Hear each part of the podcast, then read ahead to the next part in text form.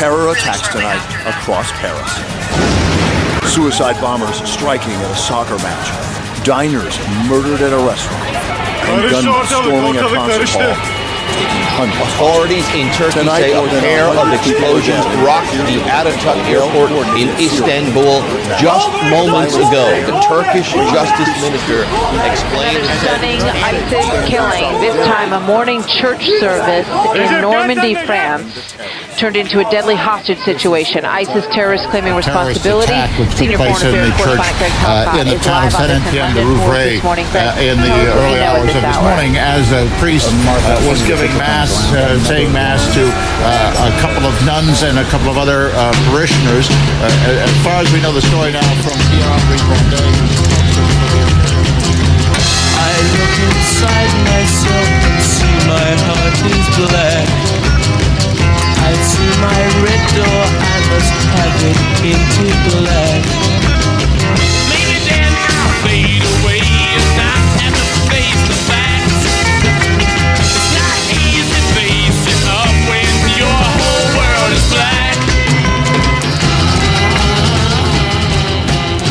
It's important to understand this is the line in the sand. We've crossed it now. And you're going to see more of this coming. You're going to see it come across Europe. And you're going to see it come to the United States of America. From Caritas of Birmingham, this is a Radio Wave Medjanomics special with a friend of Medjugorje.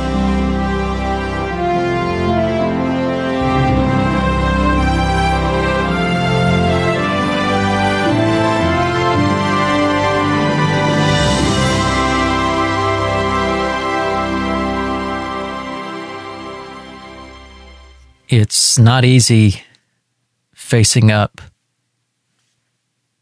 when your whole world is black.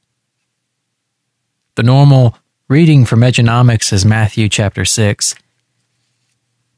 Do not worry about your life. Can any of you by worrying in a single moment to your lifespan? Why are you anxious? So do not worry and say, do not worry about tomorrow. Sufficient for a day is its own evil. And we've seen more than our share of evil in these recent days. We spoke with a friend of Medjugorje at his home the day following the attack at the church of Saint Etienne de Rouvet, and this is our conversation.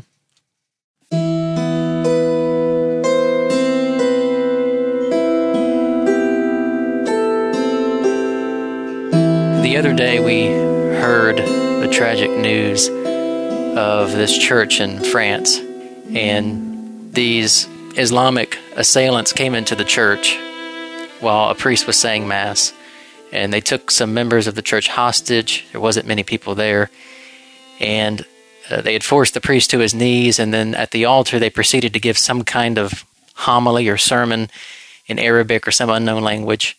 And uh, after this, they slit the priest's throat. The whole world is completely reeling from this news, and we just wanted to ask you, what was your first impression? What are we to make of this event that just happened just a few days ago? The first time it appears, at least in these recent days, that they've actually gone into a church and done something like this. Well, first, we have to sit there and understand that this priest was not murdered. He was martyred. It's a big difference. Of course, the media's going to put that. Nobody puts it in the proper context. Here's an eighty-four-year-old priest doing Mass in the middle of Mass, and he dies because he's a Christian. It's Our Lady who said the words, "Holy martyrs died witnessing." He didn't deny Christ, which they would love for him to do that. And maybe in the details, they may have asked him to do that. I don't know.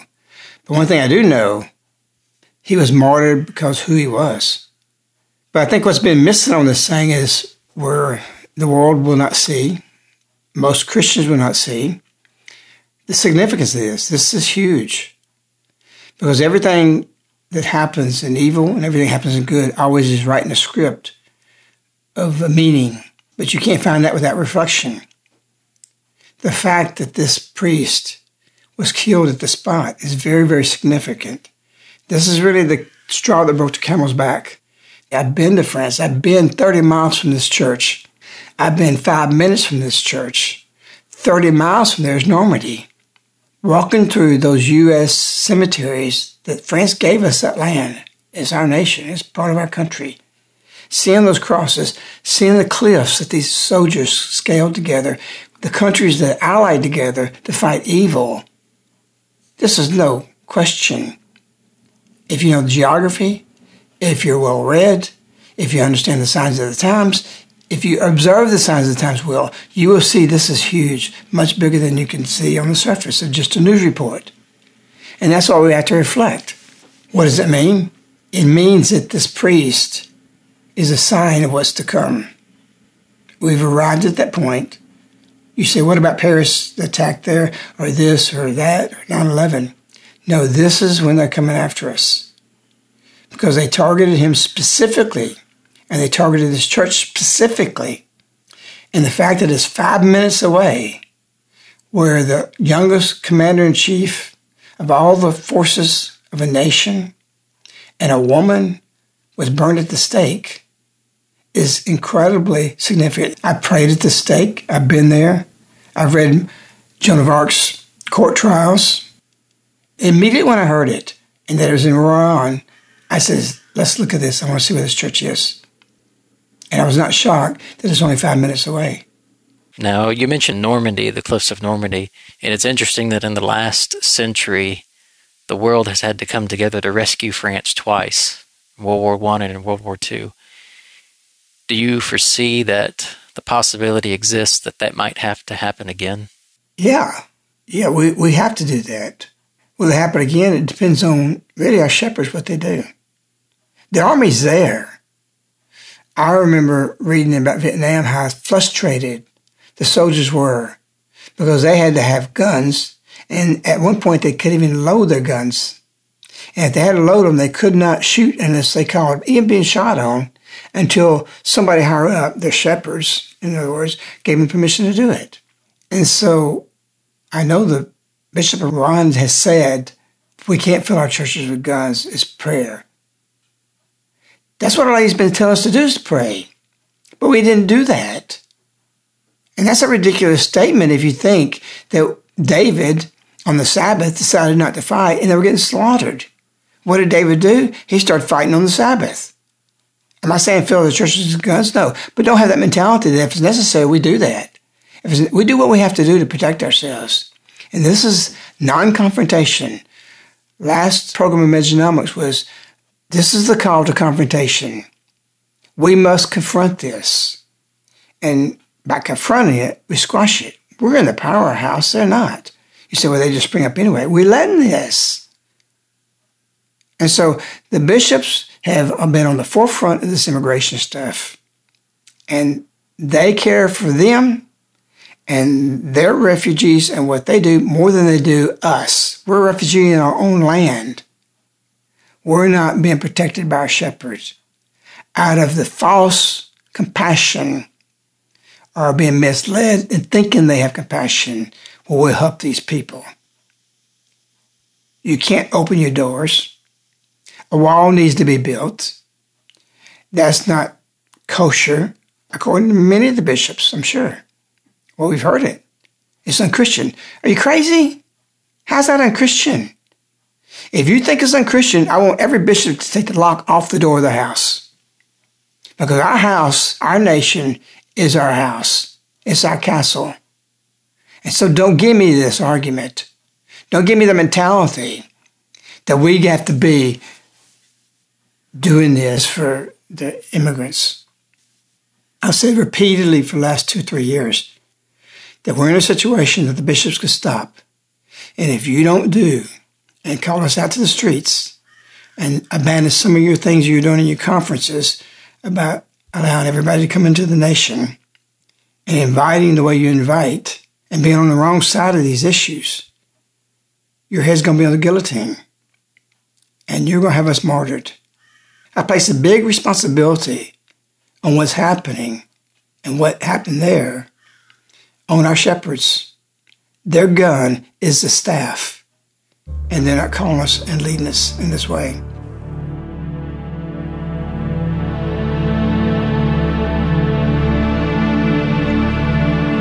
Now, coming back to the Radio Wave studio, you made that statement just the day after that priest in France was killed. So are you saying that this priest's death was the result of the bishop's fault in this? Well, let me explain it this way. The party defense spokesman, Mike Hookem, he was a former Royal Marine. He stated that this last appalling murder in France shows that militant Islam is at war with the people of Europe and with peaceful religions. Can you argue that? No, you can't. Well, let's go to his next point. He says, every day now we have a new story of bloodshed, and European leaders need to face facts rather than spend their time trying to convince people this isn't a problem. And that's what will happen with the bishops. They've been behind this and for it. He blames Juncker, which is one of the politicians, and Merkel, who is Germany's president, whatever they call her. Merkel and the other E U leaders who oversaw the mass migration without any security checks, quote, they have blood on their hands. So who else has blood on their hands? That's my answer. Merkel and other E U leaders are the only ones. We have in criminal justice what's called complicity. Complicit means that you aid and abet in the crime that's been committed. So with these E U leaders and Merkel, we have somebody else who's complicit with this migration. You reflect on who they are, and you can answer what Joan just asked me. You know who they are.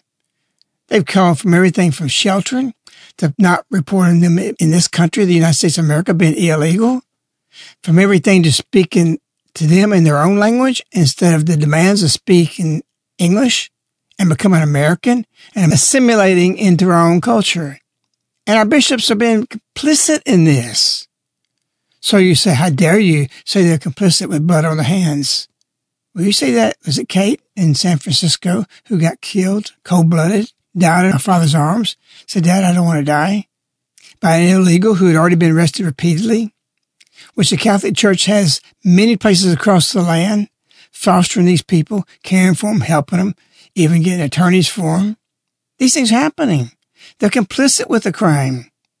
And they're neglecting us as a people. Mike Hookem went on and said, we defeated the Nazis so we can defeat these murderers if our leaders admit to what we are facing. And so we're sitting on our hands in the office of our shepherds, because they foster most of the migration.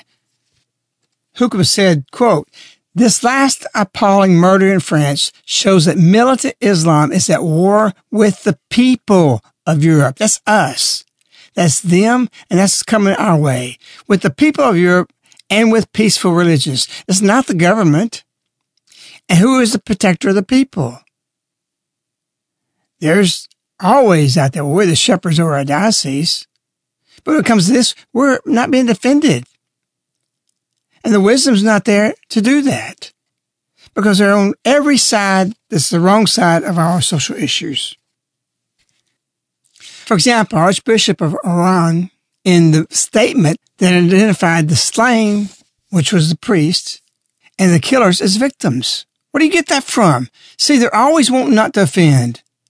You still commit murder. Your conscience still knows what you're doing is wrong. They may have been radicalized. They may have been trained because these were young people that did it. It's still, though, you don't put them in the same category as a victim as you do the priest. This is where we're insane in what we're hearing from our pulpits. This is the Archbishop who said that. He said, quote, I've learnt with sadness of the killing this morning of the church of Saint Etienne, the three victims, the priest, Father Jacques Hamel, eighty-four years of age, and the perpetrators of the assassination. How do you do that? How does your mind stretch that except you've gotten so far from truth that you don't even know what truth is anymore? And so we put them where they're victims too. There's a lot of victims in hell. Satan put them there. They're a victim of Satan. That doesn't mean they shouldn't be in hell. And God forbid that these two youths had to go there if if they did, because it's only God's judgment, because we don't know what they were doing or what their race. So that's God's problem. I don't make no judgment on that. I do make a judgment on the actions. Why can't the bishops do that? He also said, the archbishop, that we cannot take weapons other than those of prayer and brotherhood among men. This is this idiotic contradiction of the Catechism of we have a right to defense. People are arguing at these Republican convention and the Democratic convention that we're one nation, we're united. We're not. I wrote years ago, Two Americas, because of Our Lady coming is the separation. Those who go on toward light, those who go on toward dark. She made it very clear. You choose. It's your decision. Against God or for God. So the separation is a necessity that heaven brings to us through Our Lady. Separation is happening. And that's even among the bishops. Unfortunately, most of the bishops are on the wrong side of all these issues. A few good ones we have, like Cardinal Sarah and Burke and others like this, Chaput.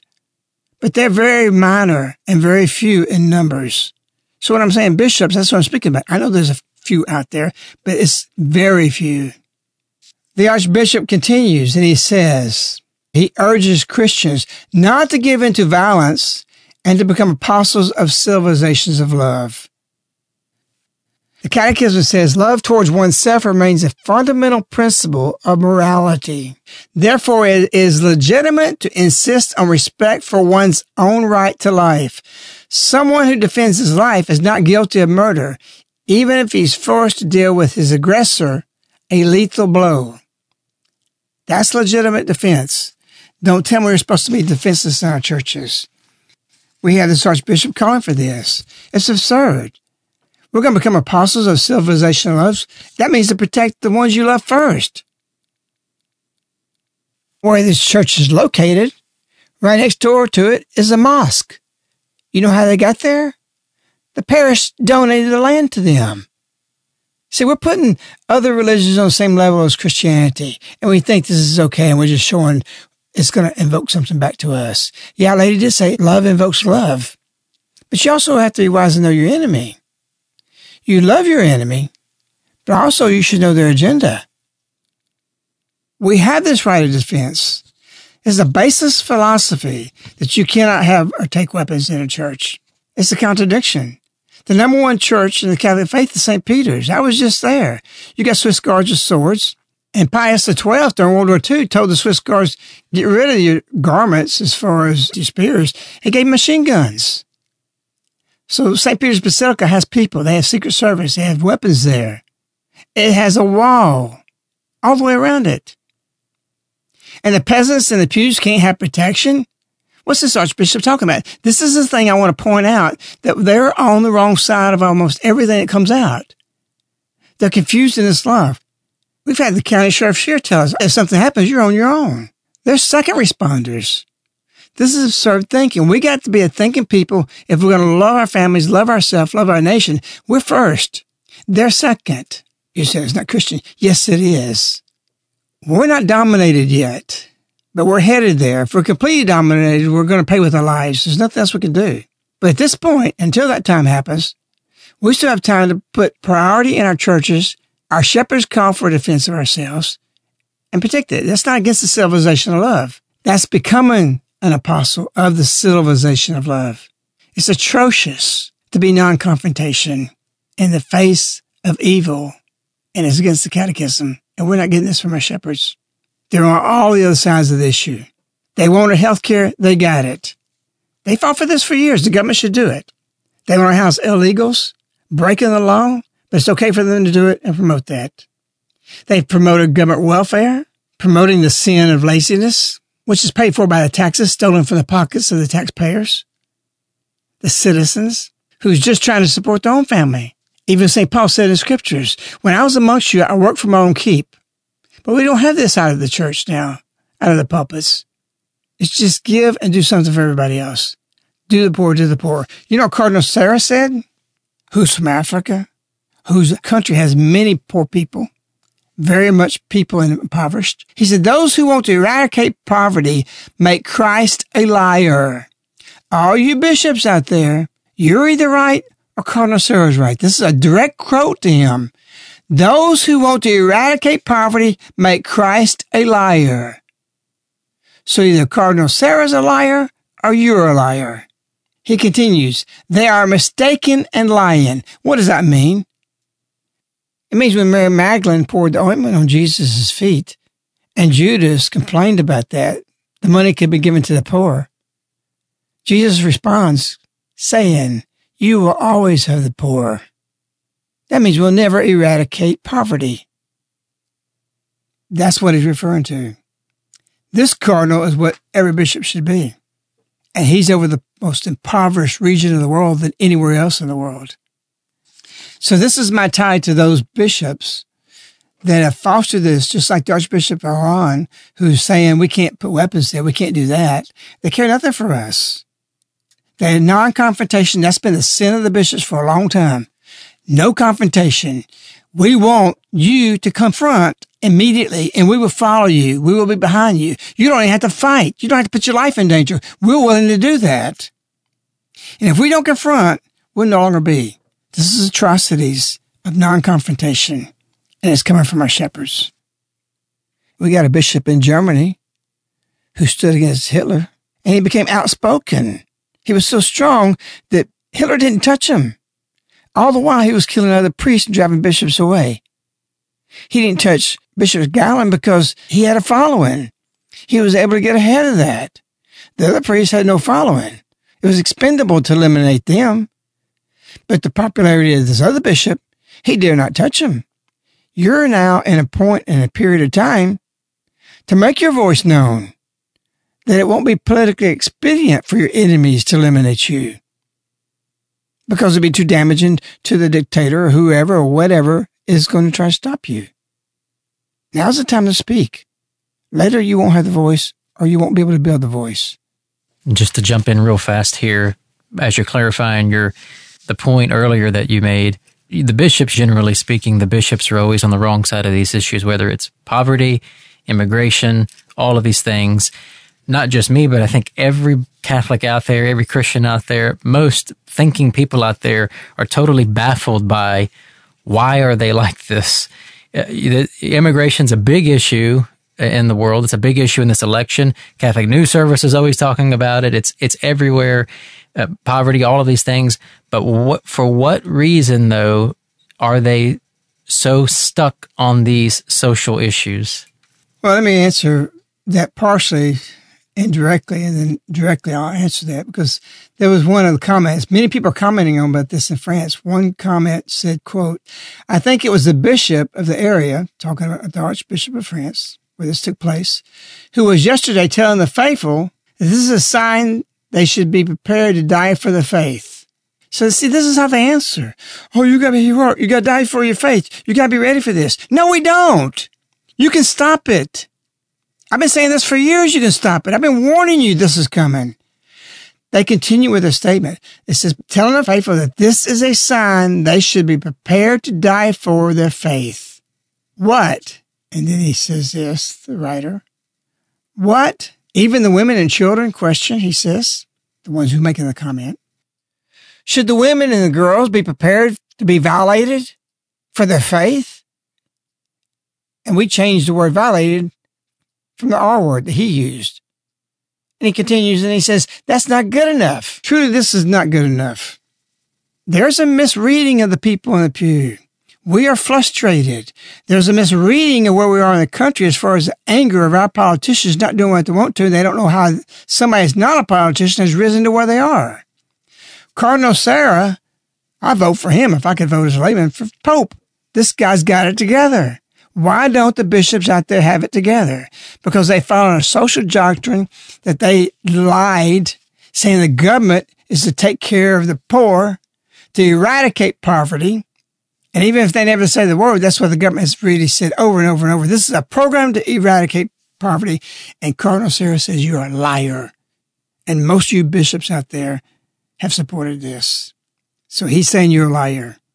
It can't be both way. If he's a liar, then he's a liar. If you're a liar, you're the liar. One or the other is. And so I'm one Catholic that's faithful, obedient to the magisterium, everything I'm supposed to do. I will not be disobedient to my church, but I am, and the bishops are the apostles. I understand that. I've said this repeatedly, and I have to qualify myself again, sadly, so that people won't say that I'm against the church. I'm saying this because I am for you. I'm not going out there in the streets and trying to usurp you. I want to go out in the streets with you. You have to make that call. I know and believe in your power. You don't. Because if you did, you'd stand up. To answer directly the question you just asked me, is because, is it shame that you are silent because what happened for decades and the scandal of the church? We're not holding that against you anymore. It was scandal. But don't let that be the cause for you being silent. Amend it by speaking out. That's what the program was on Medjanomics a couple weeks ago. I called a confrontation, and we're going to speak about that a little bit more. We have to start confronting in a time that we can do the confronting. Otherwise, we'll be completely submissive to the system that dominates us, because we still dominate. We're not acting on the power we have. And the bishops are sitting on the power. The most powerful group of people, group of men above Congress, the U S president, and this land. You say, well, the president has commander in chief of all the Navy forces, the military, et cetera. That's not powerful. Or he says peace won't come through them. It's going to come through us being led by our shepherds in the correct way. You're not leading us in the correct way. In fact, you're not even leading us. You're just going to your conferences and you put out your papers. What does it mean? Nothing in the end. So to clarify about immigration, because people may misconstrue it that you're anti-immigration or all these other things, but you know, and, and and the bishops and the social doctrine people all talk about love of neighbor, and we have to love these people, and we have to protect these people, and the refugees, and so forth. And this is dominating the Catholic news world. So, what do what would you say to people who say, "Well, you just don't love those people, you just don't have love of neighbor because you're the way the way that you're speaking right now"? This is where there's no sorted out, clear logic, common sense, baseline wisdom coming from our shepherds. The Poem Man Guy, which is by Maria Valtorta, who is buried in the Catholic Church. People say her writings were condemned. Well, how could she be condemned on her writings and be buried in the Catholic Church? I've been there in Italy. Maria was asked to ask by some seminarians, Our Lady, if, if we could read these books, because at one time they were on the index. Our Lady said, one must read them. She didn't say, oh, they make for good reading. She said, one must read them. Why did she say that? Because they make an incredible slant on the messages she's given today. It's part of her messages. I wrote a letter to Cardinal Ratzinger because we were getting resistance on this about reading these books because they were on the index, as I said. I asked Cardinal Ratzinger in my letter, can we read these books? He sent the letter to John Paul. John Paul sent it to the Italian Bishops' Conference. The Italian Bishops' Conference sent it back to John Paul. John Paul sent it back, of course, to Ratzinger, and Ratzinger to my bishop. And the ruling was, the faithful can read these books. They cannot declare them supernatural. They're the literary works of Maria Valtorta. I'm perfectly fine with that. This is how the church works. They can get another ruling later. What's important with this point being made, they're very powerful in understanding what Jesus did on the earth, what he said. So I'm not concerned about saying, well, we can't declare these supernaturals. They're saying the same thing about Medjugorje. We're doing that, aren't we? So why can't we read these books? You get these books and you'll see the slant on everything they're saying today in Medjugorje. That's why she said you must read them. So it gives you the proper perspective of what she's saying today, of what Maria Valtorta says that Jesus told her in the nineteen forties. But he addresses this. He talks about the fatherland. He says, even if you're surrounded by mighty armies, if you are faithful to the law of God and your fatherland, you will win. But, he says, if instead you are corrupted by the subtle poison, by those who surround you, in other words, those who are strangers, the foreigners, who's given you an, an inebriating honey, but yet at the same time has a plan for you, and not for your good, which is what Islam has, radical Islam. I know, I know Muslims. I have, I'm friends with some Muslims, and I've seen some convert. I've seen some not convert. But throughout the cycle of history, we see this coming up because only five percent of them changes the rest. The rest follow. That's the problem that constantly has come up. So we have these strangers in the land. Jesus goes on and says, who's giving you honey, but they're not concerned with you. He says then, God will abandon you because of your sins. In other words, the honey they offer is their way. It's not the religious, it's not the Christian way. God will abandon you because of your sins, and you will be defeated and subjected, even if your false ally does not wage a bloody battle with you. Do you know they're taking people in as slaves? Some of the Muslims are to this day. And their call, these radicals, is to subject you.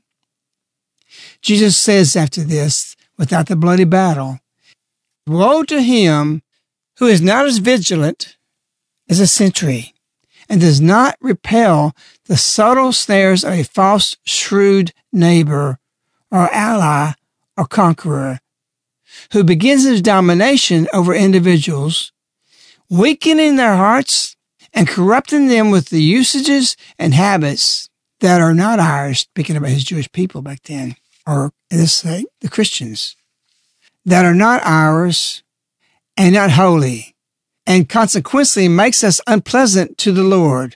Woe to you. You must remember the consequences brought about to our fatherland by the fact that some of the children adopted usages and habits, and that's what happened to Solomon, and him following habits of his wives, which brought down his kingdom. And actually, our lady said a message that so many people, after they began to pray, convert, fast, do penance here, quickly forget when they return to their homes and to the bad habits. And we've got Hollywood, which is foreign, but also we got Islam, radical Islam, to take over the caliphate.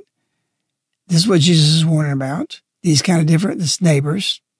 Where is the love of the neighbor in this? As Jesus is speaking about this, how are we supposed to deal with it at the same time love our neighbor? He says, you must remember the consequences brought about to our fatherland by the fact that some of her children adopted usages and habits of a foreigner to ingratiate themselves with him and enjoy favors. That's how the enemy comes in. Richard, you're helping us. You're doing us good. Let's come in. Let's come in.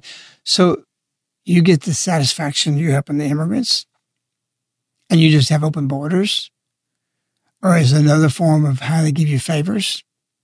Jesus continues in the point, man, God, it is a good thing to be charitable. See this now, Jesus comes qualified what he's saying. I'm not saying not to be charitable. He said it is a good thing. And this is the distinction between what we see on our side of the pew and what we see the shepherds on the other side of the pew. We can be tough. We can be restrictive. We can deport people. We can check them out and see where they come from and say, no, you're not worthy to come in this nation. And no, you're not coming here even as a good person, but you don't want to become a citizen of our nation. America's first. Italy's first. France is first. That's why you go there. You don't go there and say, I'm coming here from Afghanistan, and that's first. No immigrants came into this nation up to the sixties and seventies and saying that we're going to bring our nation here and we're going to dominate. And that's where the bishops are with this. They're complicit to this and all the crime that comes with it. That's harsh words. That's some strong statements. Prove me wrong. Jesus says, it is a good thing to be charitable with everybody, also with people who are not of our faith. See, we're supposed to be good to everybody. Muslims, non-believers, whoever. He continues, who are not of our faith, who have not our usages, and who have harmed us through the ages. We're supposed to be forgiven, whatever's happened in the past. Jesus is saying that. But, and he says this with a big caution, but our love for these people who are always our neighbor must never make us disown the law of God. The law of God is everything. What is it? Jesus says, never make us disown the law of God and our fatherland. We are abandoning America by not demanding from the people that they speak English, demanding that they amalgamate into our country and have a love for our nation. The Vietnamese did that. They did it in the seventies. They were very loyal to our nation. But we don't demand that loyalty any longer. And much of that is due to the complicity and the actions of the bishops in the church and the papers and the doctrines that they put out. No, I don't say doctrines. It's not accurate to say doctrines. It's not a doctrine in the church what they do. No more is a doctrine in the church that the electric chair, the death penalty is wrong. We can be for that. And what will most bishops say? We can't have the death penalty. Then we can't have no Christ because he's a liar and God's a liar because the penalty to pay for our sins was death. God ordered that. Makes me sick when I hear about these Catholics and all the bishops and people behind this saying we can't have the death penalty. That's why we're going down the tubes. We don't understand. We don't have wisdom to see the right social issues and which side to be on. Make us disown the law of God and of our fatherland for some premeditated benefit exerted by our neighbors. What's the premeditated benefit of the circumstances we find ourselves in the world? To take what they want and be takers and be taken care of. They're not giving to this nation when they come in. Or France. They're going there for the purpose of migration, not immigration. They're migrating to that to claim the land. And don't mistake me. They're allowed to do this, and they're coming because of our sins, because we haven't lived what we're supposed to be doing. Like Cardinal Sarah said, those who want to eradicate poverty are on the wrong side. Many in the church are on the wrong side of this, and it leads from one sin to the next. So the premeditated benefit exerted from our neighbors. Jesus says, no, foreigners despise those who are servile as to disown the holiest things of the fatherland. We hired some Mexicans years ago. I remember when two of them walked past me, they spit on the ground. There was no harsh words said. We was being real friendly with them. They despise us. As Maria Valtorta wrote about Jesus, what he said, because they don't respect us. Because we're not demanding, you're coming here to learn English. You're coming here to learn to be American. You want that? You don't want that? Then get out of here. That's not on Christians. Jesus is saying this, and you cannot contradict this, that this is not right and correct, except you come up with your opinion because you're not standing on truth. We're submitting and become servants to their values. Why should they respect this? I was given a letter today from one of our supporters. They're about to go to Medjugorje with us. And she's from the Philippines. And she writes about her becoming an American citizen. She says, I made it. And best of all, it was our Blessed Mother's fourth of July gift to me. See how proud she is to be an American? She says, I shed tears of joy yesterday when I saw the priority envelope inside my mailbox, June twenty-second. My oath ceremony was such a blessing. There were one hundred nine of us representing twenty-seven countries. God truly bless America. See, this is the kind of citizens we want. You got most people coming in who is coming in as an invasion. And this invasion is our people who has no interest of learning our ways and becoming an American citizen. Therefore, there's no purpose for them to be here. They don't need to be here. We don't need to allow anyone here under those circumstances. Immigrants invigorate us. They fill positions. But we don't want to be always taking the bottom of society. And this is where we take issue very strongly with the positions the bishops have taken on migration. Because that's what this is about. They're taking overlands. It's not immigration. Foreigners despise those who are servile as to disown the holiest things of the fatherland. We are rejecting our holy land, our holy ground. The flag we allow to be burned is not free speech. It's sacrilege. Jesus continues, it is not by denying one's father and mother, God and the fatherland, that one achieves respect and freedom. In other words, what Jesus is saying at the end there, denying your fatherland, but rather by preserving and loving the fatherland is how we achieve respect and freedom. They don't respect us. They're slapping us in the face. And I, I tell you, this is purely with this immigration on the bishops. Come in illegally, then they get things handed to them, and they're protected. Lou Holtz has some things to shed lights on this as far as immigration and what's happened. And I think it'd be of value to you to even clarify it. And if he can coach the Notre Dame football team, which is Catholic, I think the advice he gives is some pretty good coaching for the bishops.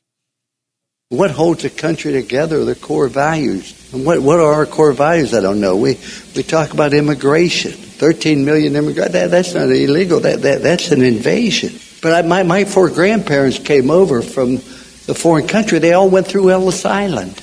And I remember when my dad went to war in... during World War Two, we moved to East Liverpool to live with my grandparents while my dad was in the service. And they were from Chernobyl in Ukraine.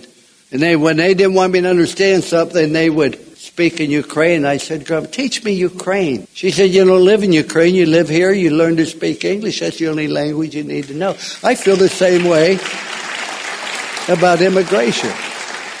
Not hard. They come here. Welcome. Come here legally, but come here to become us. I don't want to become you. I don't want to speak your language. I don't want to celebrate your holidays. I sure don't want to cheer for your soccer team. What you just heard from Coach Holtz, what you've heard me say before him, is what people won't say in the pews, but they believe it and they're thinking it. There's been a big, big void of understanding of where our hearts are. We're hungry. We want the leadership, and we expect it. And I've been saying it, where this is leading to with this French priest for a long, long time.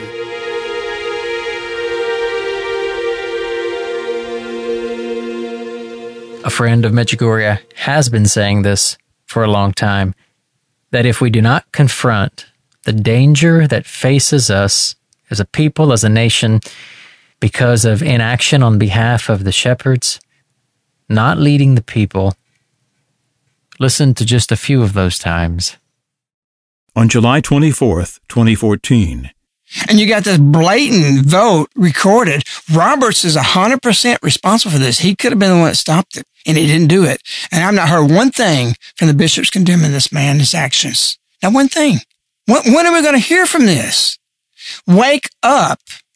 Because if you don't, and I'm talking to the hierarchy of the church, that if you don't wake up, one morning you'll do what they did in France, wake up to the guillotine. It's coming. You're going to be the first to go. We'll be second. We're just lay people. We pray for our shepherds. We respect them. We love the church. We're obedient to the church. But wake up, church, before it's too late. On December seventeenth, twenty fifteen. It's time you awake this Christmas. We need leadership. We need a physical call. We don't need it at the Bishops' Conference. We don't need no more papers. We don't need no more pronouncements. We need you to lead us. My power is turned up. Starting right now, I'll be strong. I'll be strong. I'll fight my song. And I don't really care if nobody else leaves. Cause I've still got a lot of fight left in me. This Christmas, this novena we're doing now, you wake up your bishop. You hold him accountable. You do what you have to do. No more sleeping on this. Realize what's at stake before you put on the stake. On November twelfth, twenty fifteen. Because where the world's going is after you, the highest authority, because the enemy recognizes your authority more so than you recognize your authority. And because you're not using it, and you're just using it in meetings and having bishop conferences, and you're sitting there writing papers and not getting out in the streets and calling the people, you're going to be killed. You're going to be crushed. We're the sheep, and you're like using your authority, and the power God has given to you is going to cause our being martyred. On August twenty-fifth, twenty fifteen. Don't be ashamed of Our Lady. Don't be ashamed in front of other bishops. You better stand now while you can, while you got the power, while you got the moment, because the times are getting darker, and it won't go well for you, nor will it for your sheep, because of you. A friend of Medjugorje told of dying for the faith, being brought to the guillotine because of not standing up, because of not confronting. When the small band of people across the ocean started a revolution called ISIS. أمة الإسلام خير أمة أخرجت للناس يوم كانت تأمر بالمعروف وتنهى عن المنكر وتقيم شرع رب العالمين. ISIS is the physical manifestation of the threat, but there's a spiritual threat that caused this. And so we have ISIS spending enormous amounts of money for videos that they produce that I've read that Hollywood can't even produce the quality, hardly. It's very high-end. And they've got one out right now that's just been released, that they're coming to France. They're coming to Moscow. They're coming to New York. They're coming to Washington. These people mean what they say. That's their intent. The question is, is what's going to stop that?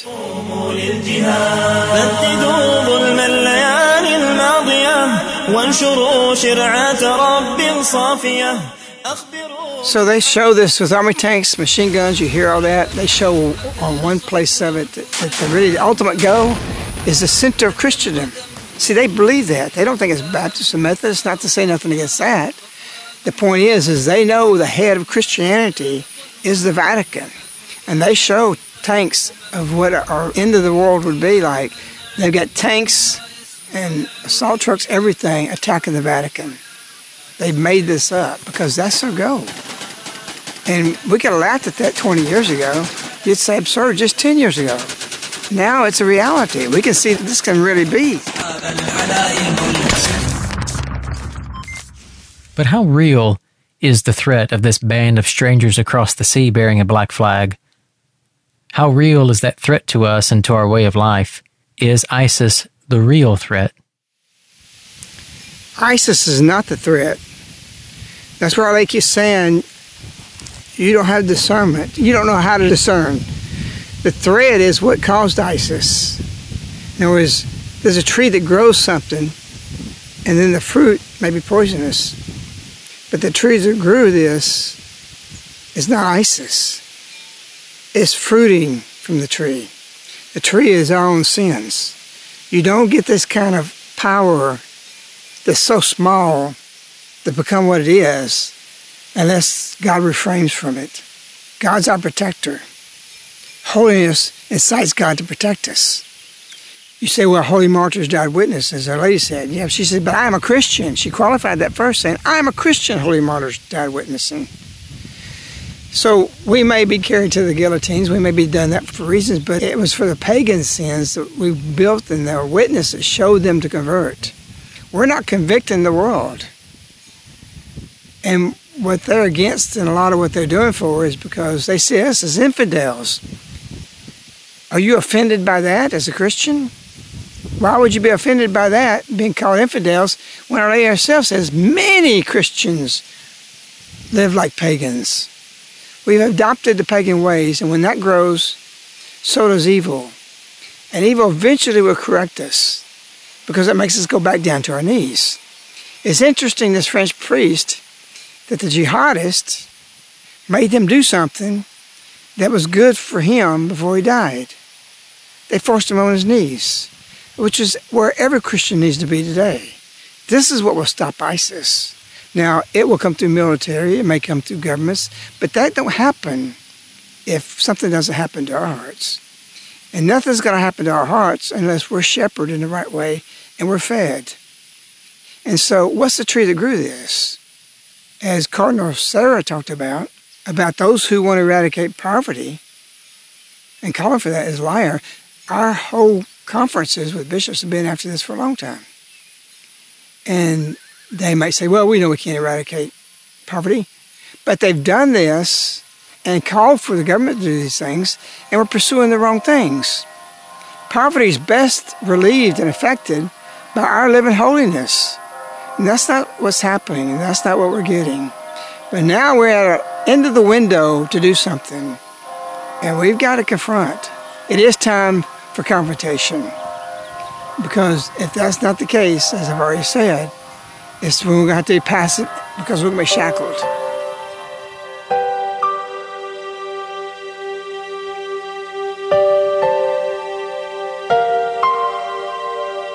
A friend of Medjugorje has said that his thoughts are not spontaneous. They're not without formation. He said, we are at the end of the window, the end of the line. And he can say this because of what he was seeing eighteen, twenty, twenty-five years ago. Through Medjugorje, a friend of Medjugorje has intensely watched the evolution of evil in our world today, nation by nation, visiting many of these nations, walking the streets of these nations. France, in particular, captivated his heart because of France being the eldest daughter of the church, and because he believes Joan of Arc is a representation of Our Lady, a precursor of Our Lady. Listen to a talk he gave in France in nineteen ninety-eight in a church called Saint Eustache, and you will understand perhaps better what you are hearing in this program tonight by what he was saying to them eighteen years ago.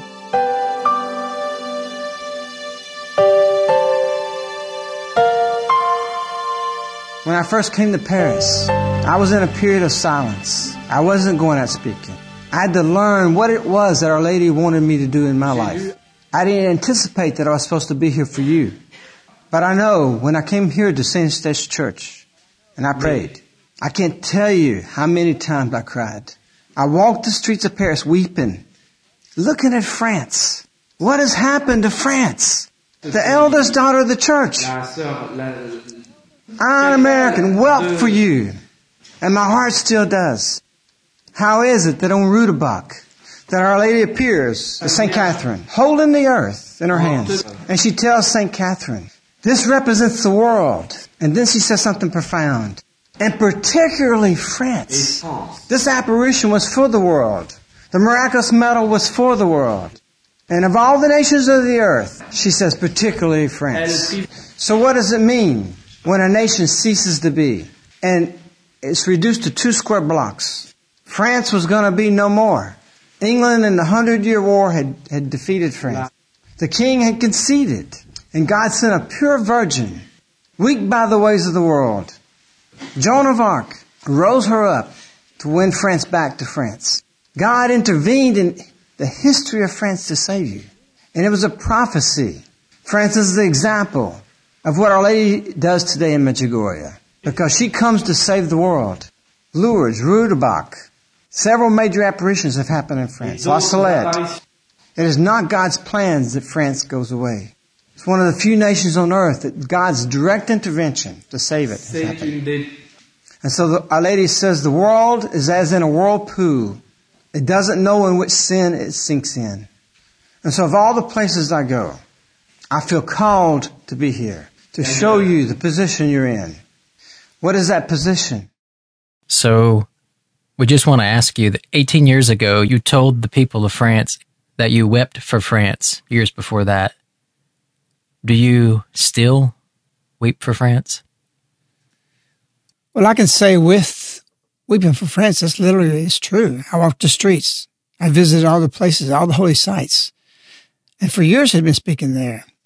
These thoughts were not something spontaneous with that formation. It was not from some speech I wrote the night before for a talk. I knew my subject, and it was all what came from the heart. And yes, I saw in something in France of what was coming, that they were betraying who they were, and there'd be consequences for that. Indeed, there would be consequences.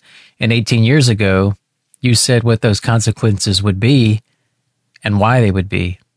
Saint Louis de Montfort, your saint again, wanted to be where you are right now. He wrote four hundred years ago that a time would come when Mary would be made known as never before in history. She would raise up apostles of the latter days. They would be purified as the children of Levi, and they would be given rule over the impious. Your way is not in charge at this moment if you follow Our Lady. So while we may not be in charge at this moment, Our Lady wouldn't be saying the words that she says to us unless we will be given the reins. It's not going to happen through politics. It's not going to happen through earthly powers. Our Lady says, today I invite you to comprehend your Christian vocation. She says, I am a Christian. What did Christianity mean in the early days? How did Christianity come into being dominant during Constantine's time? Our Lady says in this message, holy martyrs died witnessing. Don't think what Louis de Montfort said, that you're going to be given rule over the impious without the greatest of sacrifices. So certainly prophetic words uh, that were said eighteen years ago. Is it still true that we should be weeping for France? Now we need to be weeping for America. We are where they were eighteen years ago today. The difference is that eighteen years of purification materializing is going to be much shorter for us because it's already on the earth now. Satan's pouring forth everything. The apparition is in the thirty-fifth year. So everything has advanced. And so what comes to France now can easily come to us. We still have some time to change things around. And he is doing great work in America and other places in the world. But much of their script is written for purification. The thing is, is there's going to be one country that can stabilize the world that needs to stay stable. Otherwise, the whole world will go in darkness. There's nobody to stop these things except America. So we should be weeping, and we should be repenting, and we should be turning around. And now we got things that's happening in France back then happening now because they want to open up in Oklahoma the mouth of hell so hell can come on the earth.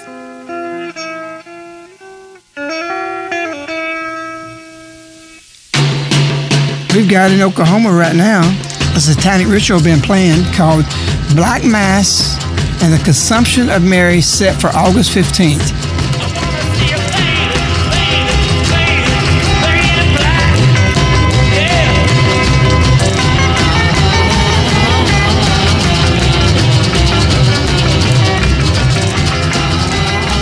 One week ago, on July twenty-first, two thousand sixteen, a friend of Medjugorje put out an emergency call in the Medjanomics program entitled, "This is a Call to Confrontation." He was asking everyone to write the Bishop of Oklahoma, Bishop Coakley, and we'll be giving Archbishop Paul Coakley's contact information. So stay tuned to the very end of the program so you too can respond and write him a letter to stand against the blasphemous Black Mass and desecration of a statue of the Virgin Mary that's taking place on August fifteenth, the purpose of which is to open, they said, a hell mouth, a mouth directly to hell. We've had a lot of people, a lot of supporters who are being responded to this plan, this call, and we have one, they called in this past week and told us how they were responding to a friend of Medjugorje's emergency call. After listening to the Medjanomics on July twenty-first, it was just su- such disturbing information about the Blessed Mother's statue getting desecrated by the satanic group. So I immediately uh, texted my priest and told him about it. He was a retired colonel in the service, and he became a priest when he, like, six years ago, which he was probably, I would say, sixty then.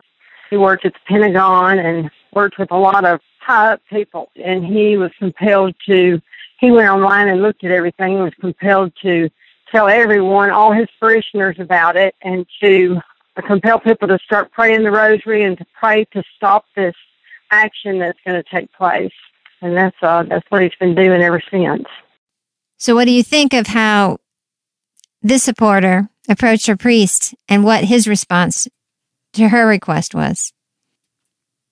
I guess that could be answered by asking the question is, why do we not have priests that respond or bishops that respond? We've got a lot of good priests out there, but some of it's the background. This priest was military.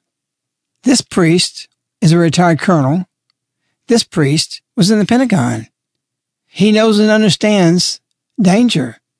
He knows there's got to be a reaction. He knows that he needs to have a confrontation. Because you learn that in military. Jesus was not passive. Many places he went, he left with the people divided in two, fighting with each other. One defended Jesus, and those who was with him, and those who were against him. So we've got the wrong ideas about We have, we're one in America. We're not one. The whole purpose of Our Lady coming right now is to divide. You've got to decide, it's already been stated, which side you want to be on. There is no more common ground. We're getting more distance from dark, and the dark is getting more distance from the light. And so that goes all the way through us as laity. It goes into the pulpit. It goes into the cardinals. I would dare say this priest learned more through the military of how to fight spiritually than he did in the seminaries. In fact, I would stake anything on it. He has real-life cognition of battle. You apply that to the spiritual, then you have experience. We spoke last week in the Medjanomics program that Oklahoma City is the front line of the war at the moment. And if you give in to this, if you don't do anything, they're going to take this ground. And you don't just take ground. Once you take it, you're ready to move your line forward. And we had heard from another supporter who lives in Arkansas. She said the same group of people are scheduled to come to her state, Arkansas, after Oklahoma. So you imagine your state. Are you ready for a Black Mass, a desecration, a hellmouth to come to your state? Where does it stop from there? Well, one question for a friend of Medjugorje. This news breaks open, and you tell people to become active in trying to stop this. And in the midst of this, with, within the week's time, this event happens in France, where the whole world can see real evil in a physical way. Is that any coincidence? We're not saying, or we're not conjecturing that it happened for this reason, but is it a coinc- is that any coincidence that in the midst of this, when you talked about evil and what it's going to bring, that this happens in France? Well, I saw in France years ago that what they were doing towards Satan and honoring him. I think it was two thousand. They built something right in Paris in honor of the devil. And here we are sixteen years later. And so where there's an effect, there has to be a causation. You crying out to the devil, you want him to be there, you want him to possess yourself, because these people literally said, why are they doing this? They said they're trying to get damned. That may be shocking. How could anybody think that? On last week's Medjanomics, we talked about Adam, the satanic priest. He said, there's a certain element of beauty in the darkness that you don't find in the light. It's cold and stark. It's right up in your face. And if you can't deal with it psychologically, you're going to have repercussions. But that doesn't mean there's still not a dark beauty in the darkness. He said he found something very beautiful in the cold darkness of evil. Something striking. You can only see that if your heart's so evil that you want to bathe in evil. We don't have the mentality even to understand something like that. So the things that's happening in the world today is difficult for us to understand why. When we think we're as foolish, as crazy, that it will go away. Evil degradates from one stage to the next, all the way down to the pit of hell. One thing that has always stayed with me, it was a comment that Pope John Paul the Second said concerning Medjugorje.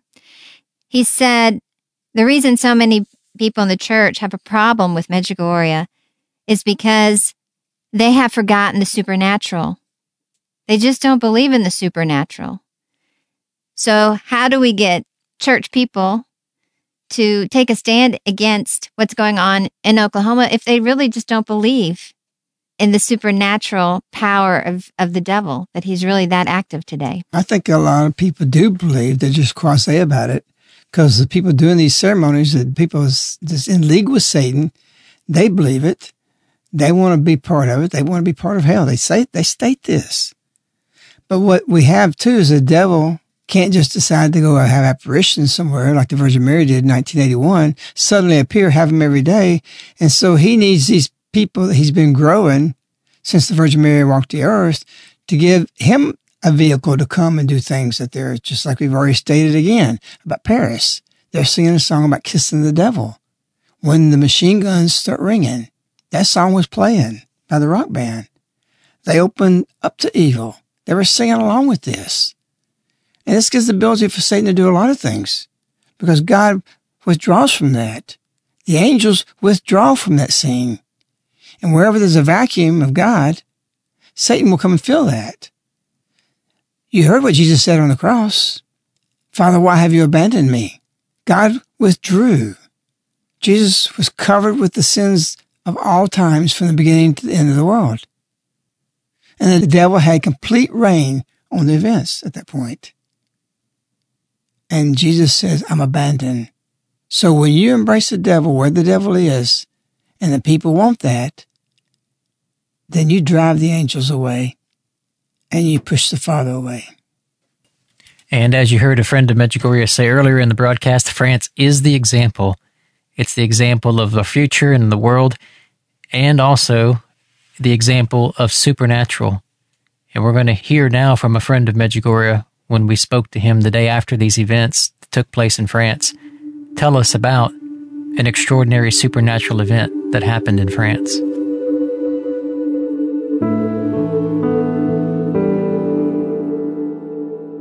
Now, we're here with a friend of Medjugorje in his writing office where Our Lady appeared here about thirteen years ago. And here you have a, a shelf or a, a cabinet, a glass cabinet with a lot of little spiritual mementos from a lot of different things. And kind of drawn to a statue that you have right here. Looks like a soldier holding a banner.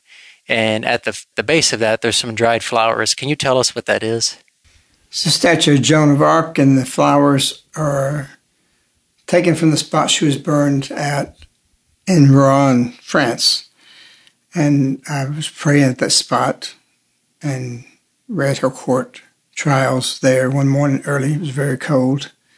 And just imagining the people, they said that people wanted to see her because they were fascinated by her.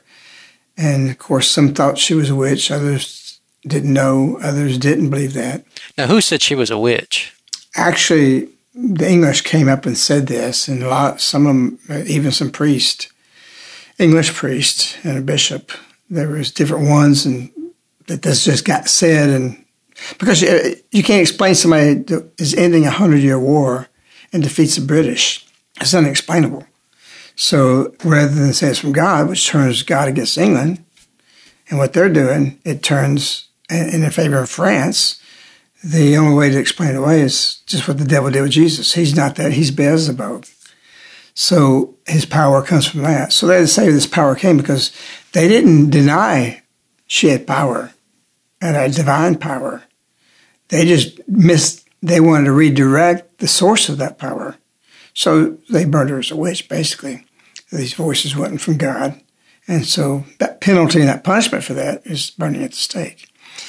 But at the same time, they were fascinated. They came out of the houses. The house, they said the rooftops six hundred years ago was covered with people watching this. And everything burned except our heart. And they threw that into the River Seine. And they wanted to be rid of that. They didn't want any relics. But jump to the French Revolution, she had a sword that was told by the voices talking to her to go find that she would carry this sword, and she was to dig behind the altar, I guess pull up the tiles and dig behind the altar, and she found the sword, cleaned it up, and that was the sword she carried out. And the other thing was a banner.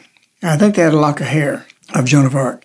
In the French Revolution, to show how anti-God this was and how much they hated everything and what represented what France was, and to bring in the Enlightened Age and liberalism, they decided, uh, they decided the mob came in and destroyed it. We lost it. So there's no relic of Joan of Arc. Even that day, when her heart didn't burn, that's something miraculous. They threw it in the river.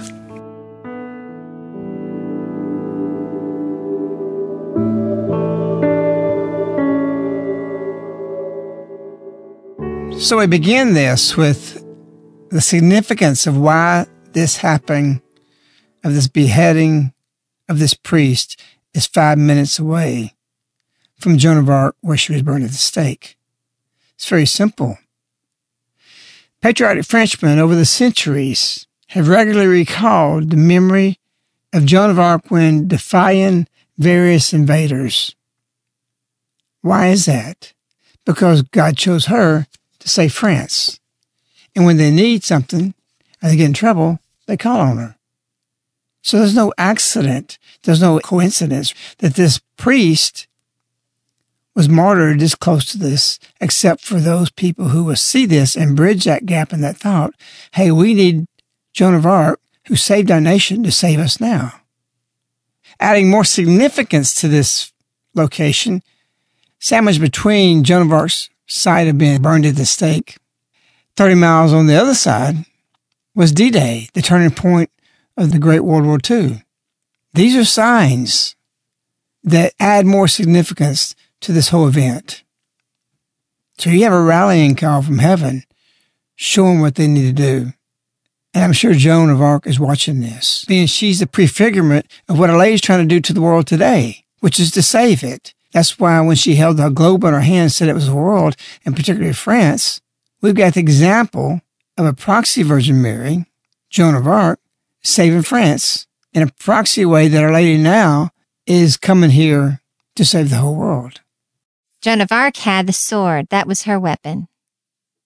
Does Our Lady have a weapon today? A friend in Medjugorje tells us she does. She's got a weapon.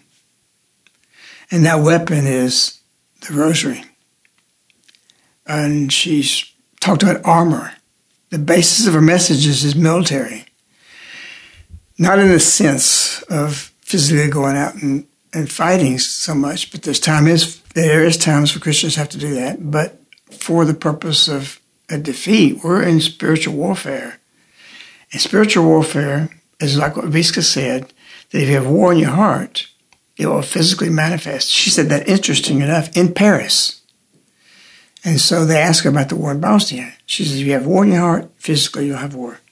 And so we don't have this in our heart, but it's been forced on us, and we're coming down to confrontation. We have to realize that. And yes, some of that confrontation is going to be peace and being martyred like this priest with no weapons. But at some point, those weapons that the French came in and confronted these two. And so we're not to back away from that at the same time. That we, we will arrive at a point where these French soldiers won't be there to do that. And then you have to just resign yourself and be martyred. But we don't have to do that. There's not any reason to do that. And that's why I'm so strong about our shepherds calling us out. Because if we don't have a confrontation now, while we still have the, the upper hand, when we have the underhand, all you can do is walk to the Colosseum and be martyred. You heard a friend of Medjugorje earlier speak about the weapons, in particular the sword, and in a surprising conclusion to our conversation in the writing office, this is what he has to say about the sword. So this sword is, is really, if you want to put it in terms of our circumstances right now, the bishops are the sword. If they put themselves in Our Lady's hands and lead us, they're the weapon, because she says, you cannot do anything without your shepherds. Yet we're the army. She says, you are my apostles, my son's apostles. He's chosen. That's the bishops. And so we, we're the troops. And we're the ones that's going to fight everything. We're the ones that's going to fight the battle. But without a call to battle, you can't fight. George Washington, the Indians tried to shoot him over and over and over in one battle. And they said they knew this man was from the great Great Spirit, because they had bullets shoot right through him. He even wrote his mother, George Washington, saying that miraculously he survived. He had, he had holes in his clothing that he should have been shot, and he wasn't. And later, twenty years later, they wanted to meet him, the man who couldn't die. And so why did they want to do that? Because if you, if you kill George Washington, you, you crush the morale of the troops and they can do nothing. We can't rally without our bishops. And they're not rallying us. And that's the problem. And it's a serious crisis if they don't do it in the time of the greenwood, in the time of dry wood, we all will be martyred with them.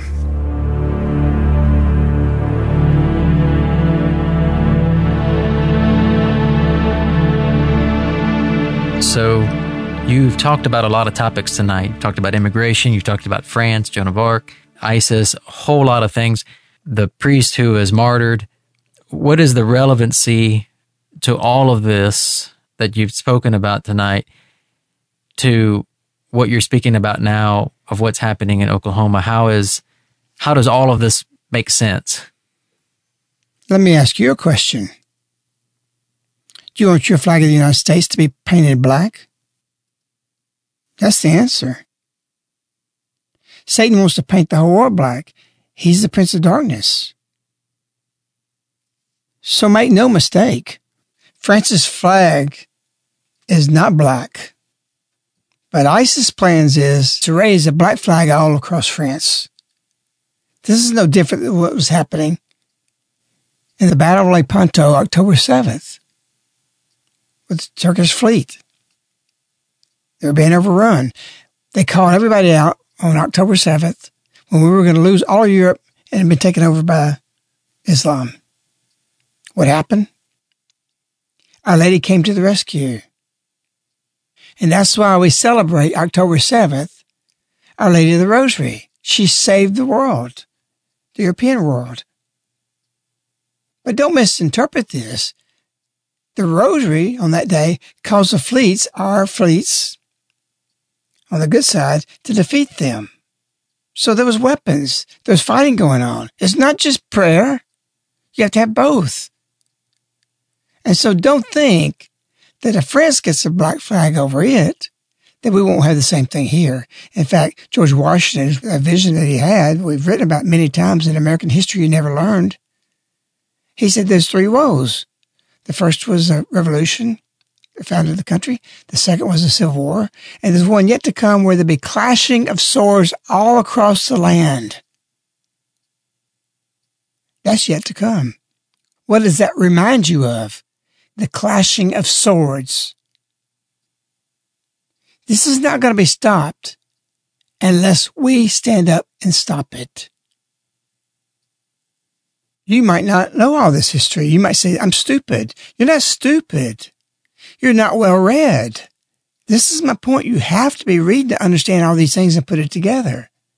Your prayers become more powerful. You know what to pray for. You know how to pray. You know how to discern. You know what's happening. We're well read in this community on the messages of Our Lady because they're part of our day every day. And you can peer into the future. I speak with authority of what I'm saying. I am not guessing at what the future is. I know what the future is. Yes, and I believe a lot of that comes from deep prayer. But also it has to be supported of your wisdom and history to know future. They took up Our Lady's banner in Europe to defeat the Turkish fleet, the Battle of Lepanto. And they know it was a miracle. It was clearly a miracle. That's why it's celebrated. You know what the battle cry was? Long live Mary. And fifty years before that, Joan of Arc took up her banner and her sword to defeat England and save France. We people are in the same situation today. This seems like medieval times. Why does it seem this way? Because it is. They're not using technology. Drive a truck down the road, kill people. Get a knife, kill people. It's primitive. With all our technology, we're not stopping this. Our battles are stopped with prayer. Our battles are won by fighting. This can't be battled except through prayer and our own reactions. And if we don't take up Our Lady's banner today, of what's taking place in this Black Mass and other things, then we'll be dominated. So you got the Black Mass in Oklahoma. You got France. You got ISIS and its desire and its determination to put a black flag over it, this country. You got Joan of Arc. And what it tells us about what happened to her and what she did to save France and pointed back to the death of this priest on the same spot. And you got the example of the Battle of Lepanto in the Mediterranean. When Europe was called forth out into the streets by the Holy Father to pray the Rosary. All these things of the past and all these things that's happening now in our time are merging together.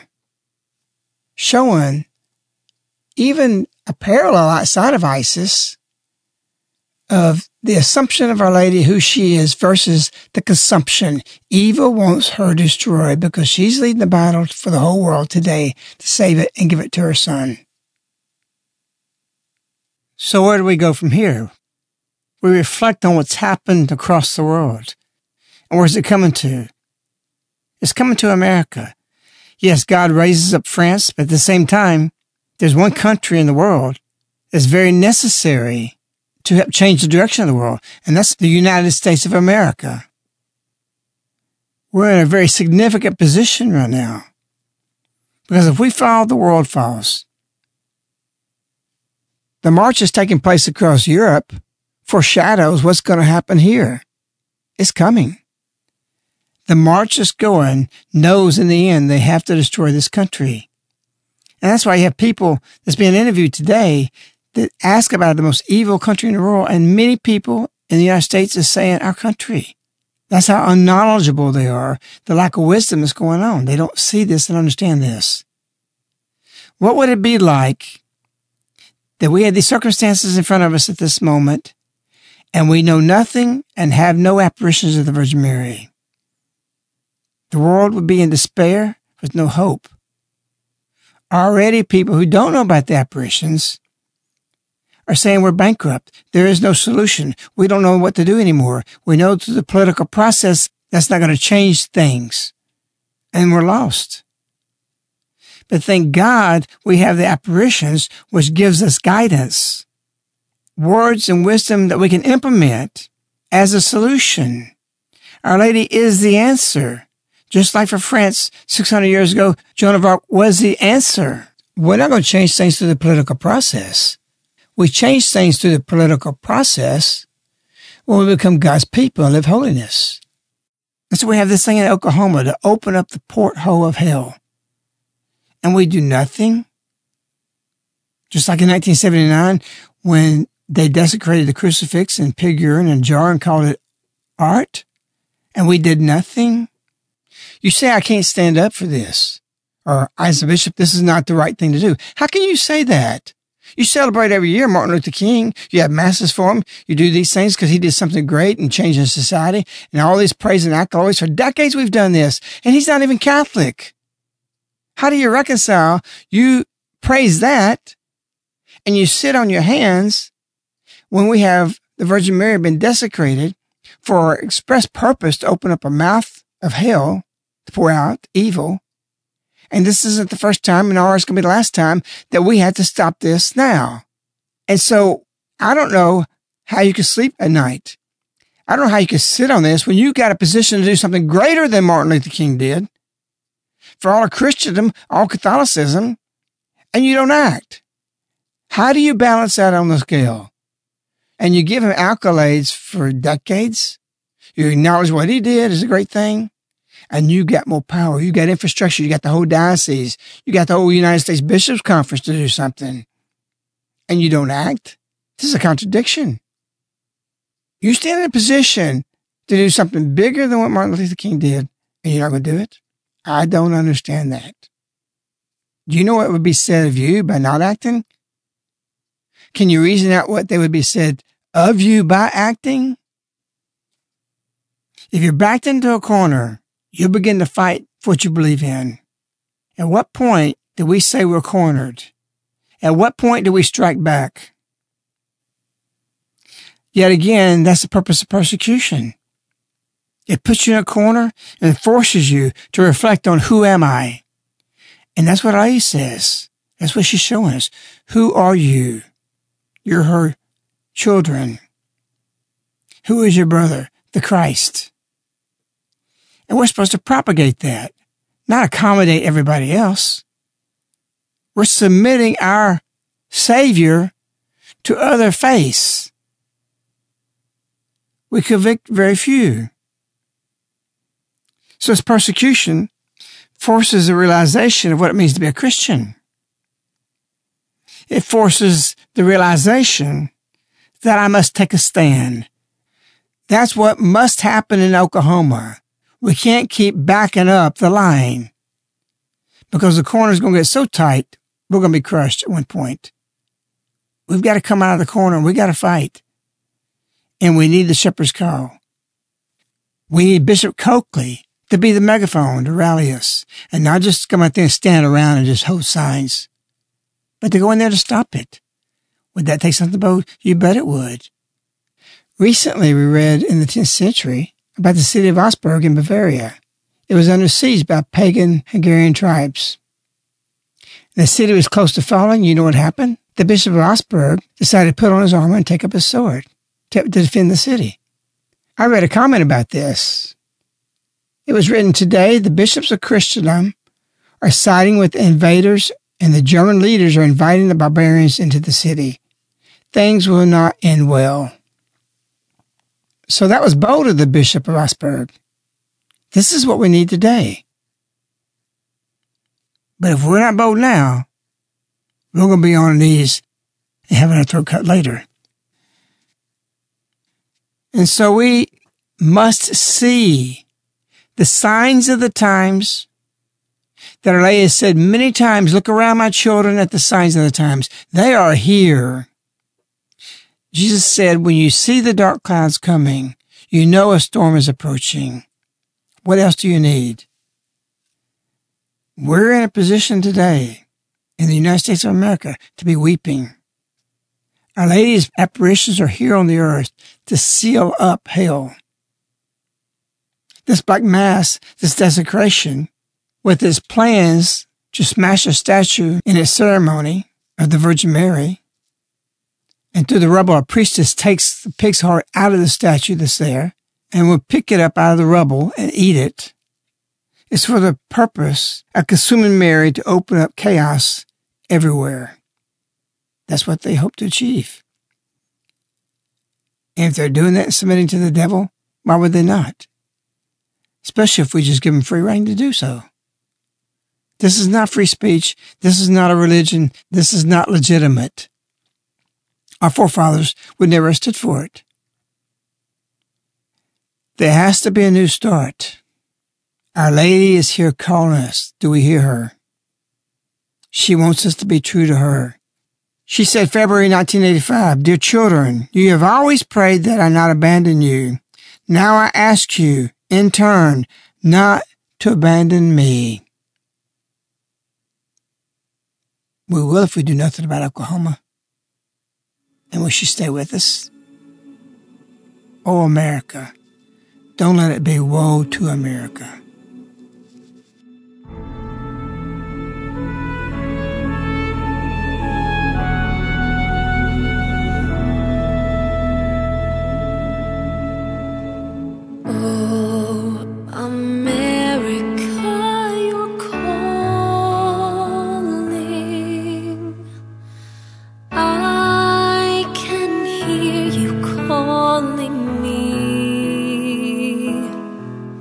You are calling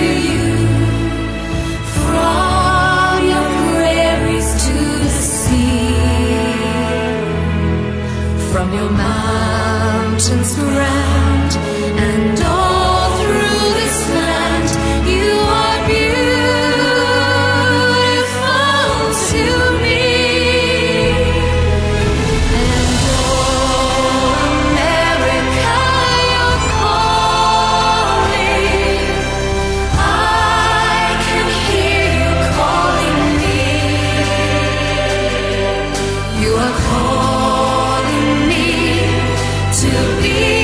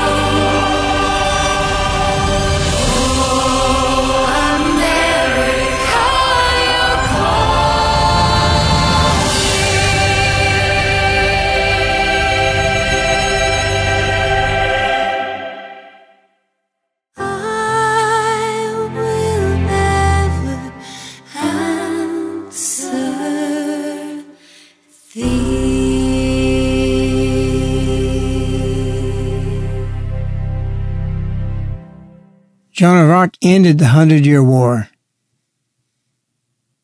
Our Lady is here to end the century of Satan. At the end of nineteen ninety-nine, Our Lady said, "Through your decision for God, a new possibility for peace is opened. Only in this way, this century will be for you a time of peace and well-being." And let our battle cry be, through this next century of peace, "Long live Mary." We wish you, Our Lady. We love you. Good night.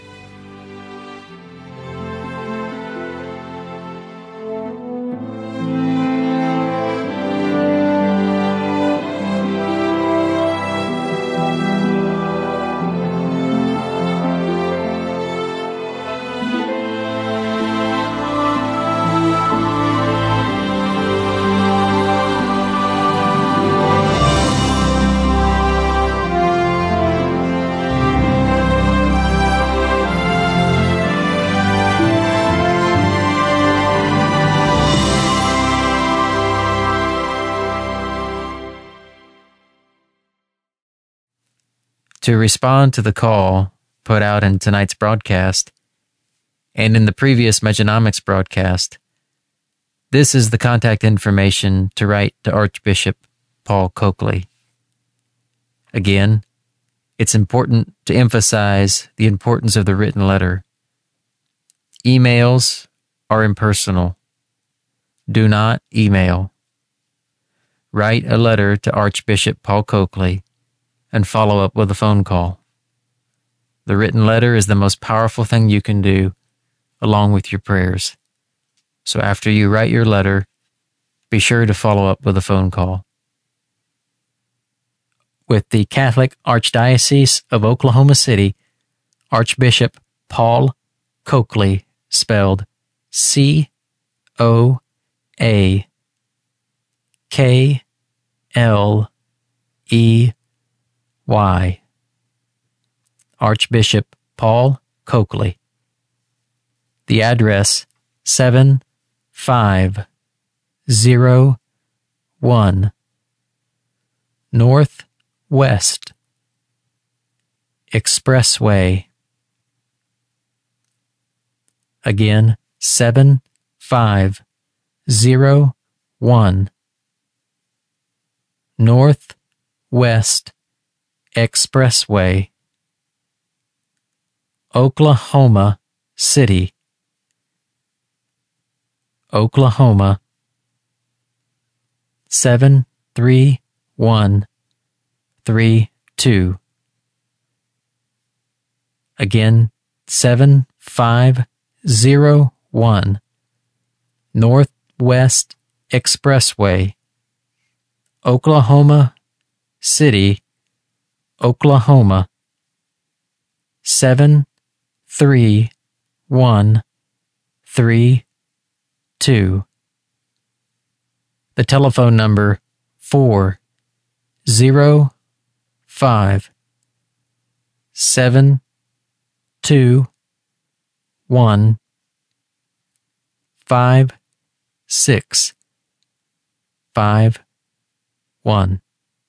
Again, four Zero five seven two one five six five one.